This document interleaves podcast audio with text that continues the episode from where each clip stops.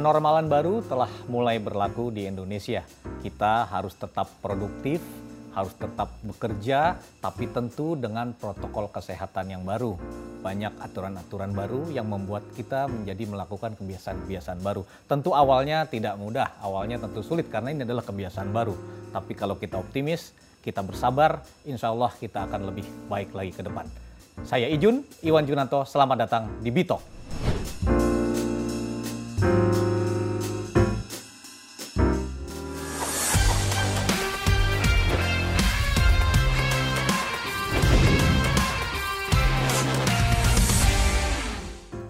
Sobat Rupiah, kita ketemu lagi di BITalk kali ini. Kita akan bicara mengenai kenormalan baru. Kita melihat sekarang aktivitas di kota-kota sudah mulai dilonggarkan. Masyarakat sudah boleh keluar, ke kantor sudah mulai dikerjakan, tapi tentunya harus menggunakan protokol baru.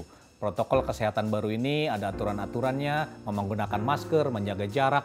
Buat beberapa orang mungkin ini sesuatu yang baru, tapi tentunya ini harus kita lakukan agar kita dapat melewati pandemi ini dengan baik. Saya sendiri tentu sudah menyiapkan alat-alat perkantoran yang baru ini. Di dalam tas ini sudah ada macam-macam, mulai dari peralatan makan juga sudah bawa sendiri. Di sini ada sendok, garpu, kemudian juga masker tentunya harus bawa kemana-mana. Dan ada masker, ada hand sanitizer, semuanya kita bawa selalu. Jadi ini adalah kenormalan baru, pola hidup kita berubah. Di perkantoran, di roda-roda perekonomian juga sudah terlihat berjalan, juga mulai dilakukan perubahan-perubahan atau penyesuaian cara bekerja di kantor-kantor, termasuk di Bank Indonesia. Seperti apa sih sebenarnya penyesuaian kenormalan baru ini di Bank Indonesia? Telah hadir bersama kita hari ini Pak Edi Susianto.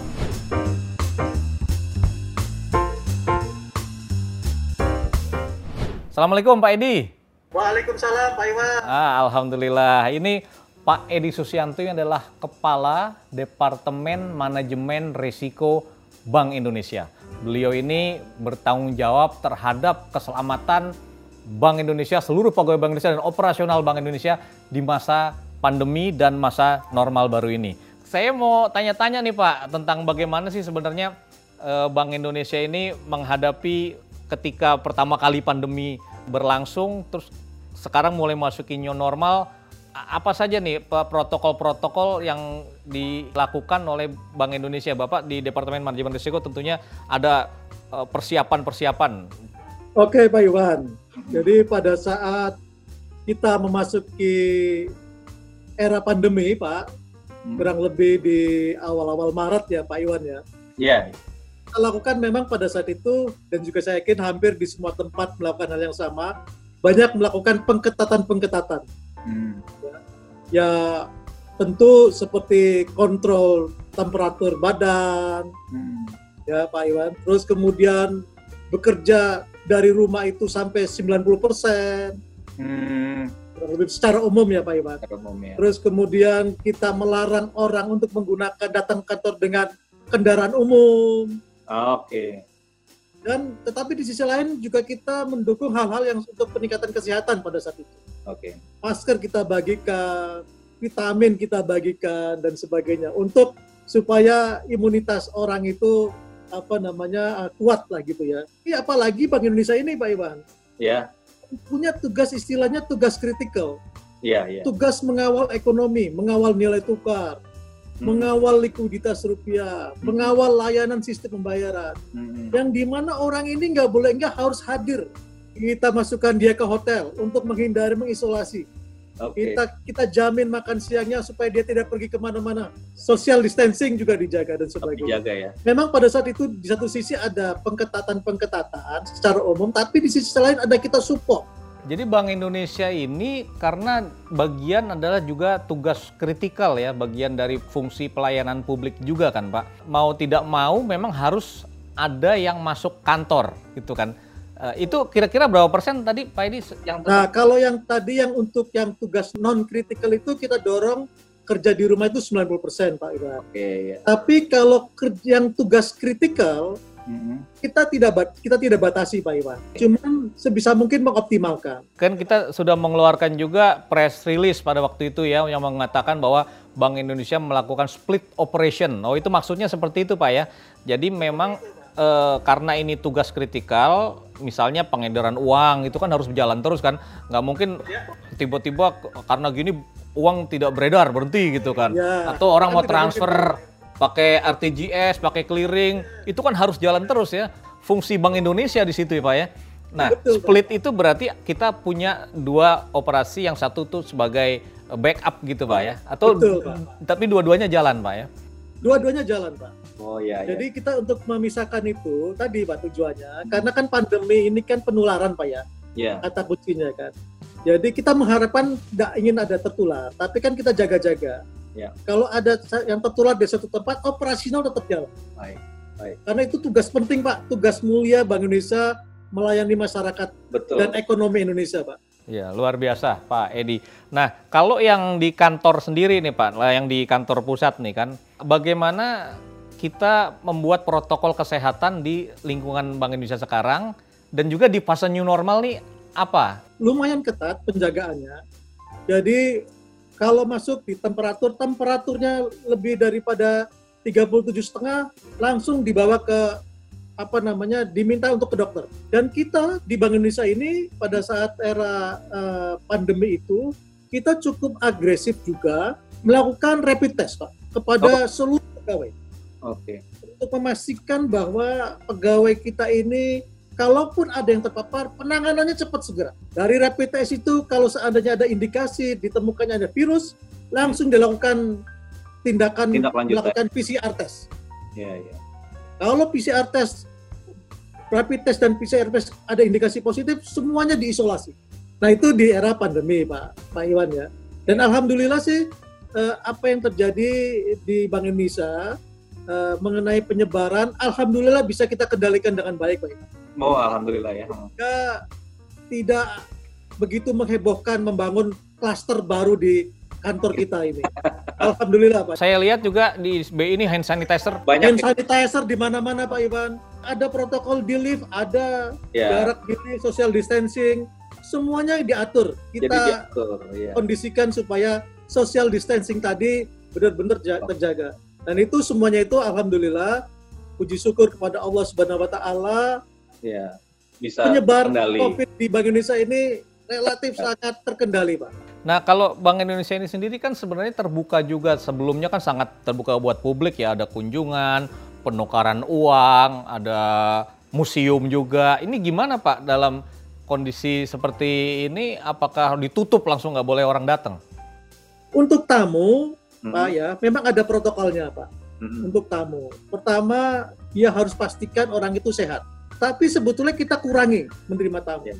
Tamu bila perlu kita lakukan secara virtual apabila ada ingin rapat dan sebagainya. Dan ini budaya meeting secara virtual ini di Bank Indonesia pun juga sama dengan lembaga lain, meningkat sangat signifikan Pak. Dan itu ternyata alhamdulillah tidak mengganggu pelaksanaan tugas juga Pak. Ini kan kita juga punya jam operasional Pak ya.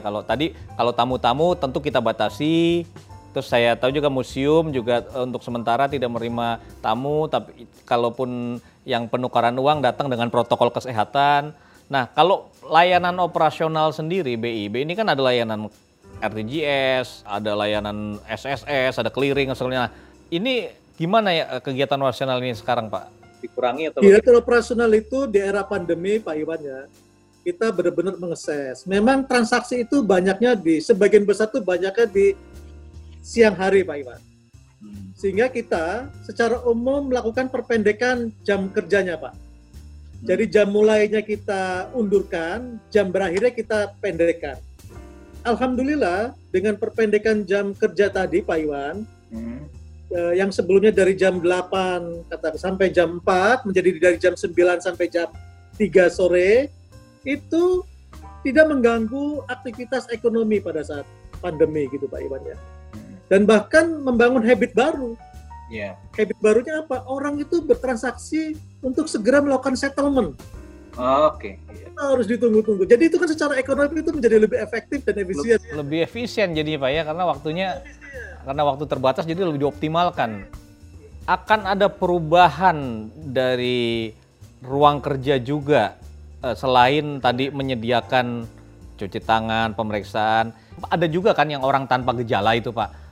Kan udah mulai, ketika nanti mulai penerbangan baru, tentu yang masuk kantor akan semakin banyak. Nah itu salah satu mitigasinya, selain itu apalagi Pak mitigasinya? Kenormalan baru tuh kita tidak menghilangkan working from home, itu tidak akan kita hilangkan. Karena itu pada dasarnya bisa mensupport, Pak. Cuman persentasenya aja bisa kita kurangi. Oke. Gitu. Sehingga kita bisa desain, Pak Iwan, di ruang kerja kita itu social distancing tetap dijaga, Pak. Oke. Minimal paling tidak 1,5 meter antar orang ke orang. Kedua, akan kita pasang akrilik tadi. Ketiga, masing-masing orang itu akan kita berikan pengaman muka, face shield. Yeah. Jadi kalau dia bergerak dari satu tempat ke tempat lain, pakai masker dan pakai face shield. Yeah. Tapi kalau dia duduk di tempatnya, dia bisa buka face shield tadi. Mungkin ada terakhir Pak, pandangan Bapak atau pesan-pesan buat milenial, buat Sobat Rupiah yang galau-galau nih, kadang-kadang mau ke kantor masih galau karena khawatir juga, atau udah nggak sabar di rumah, pengennya ke kantor aja gitu kan, pengen jalan, pengen kemana. Nah ini ada pesan-pesan dari Pak Edi mungkin. Jadi yang pertama Pak Iwan, harus dibangun kesadaran bahwa pencegahan COVID ini merupakan tanggung jawab kita bersama. Tidak bisa kita menyerahkan hanya kepada pihak tertentu, Pak Iwan. Baik. Kenapa ini menjadi tanggung jawab bersama? Ya, artinya kita harus siap dengan kebiasaan baru, Pak. Yeah. Kebiasaan dengan protokol kesehatan, Pak Iwan. Yeah. Kita harus menikmati dengan kebiasaan protokol kesehatan.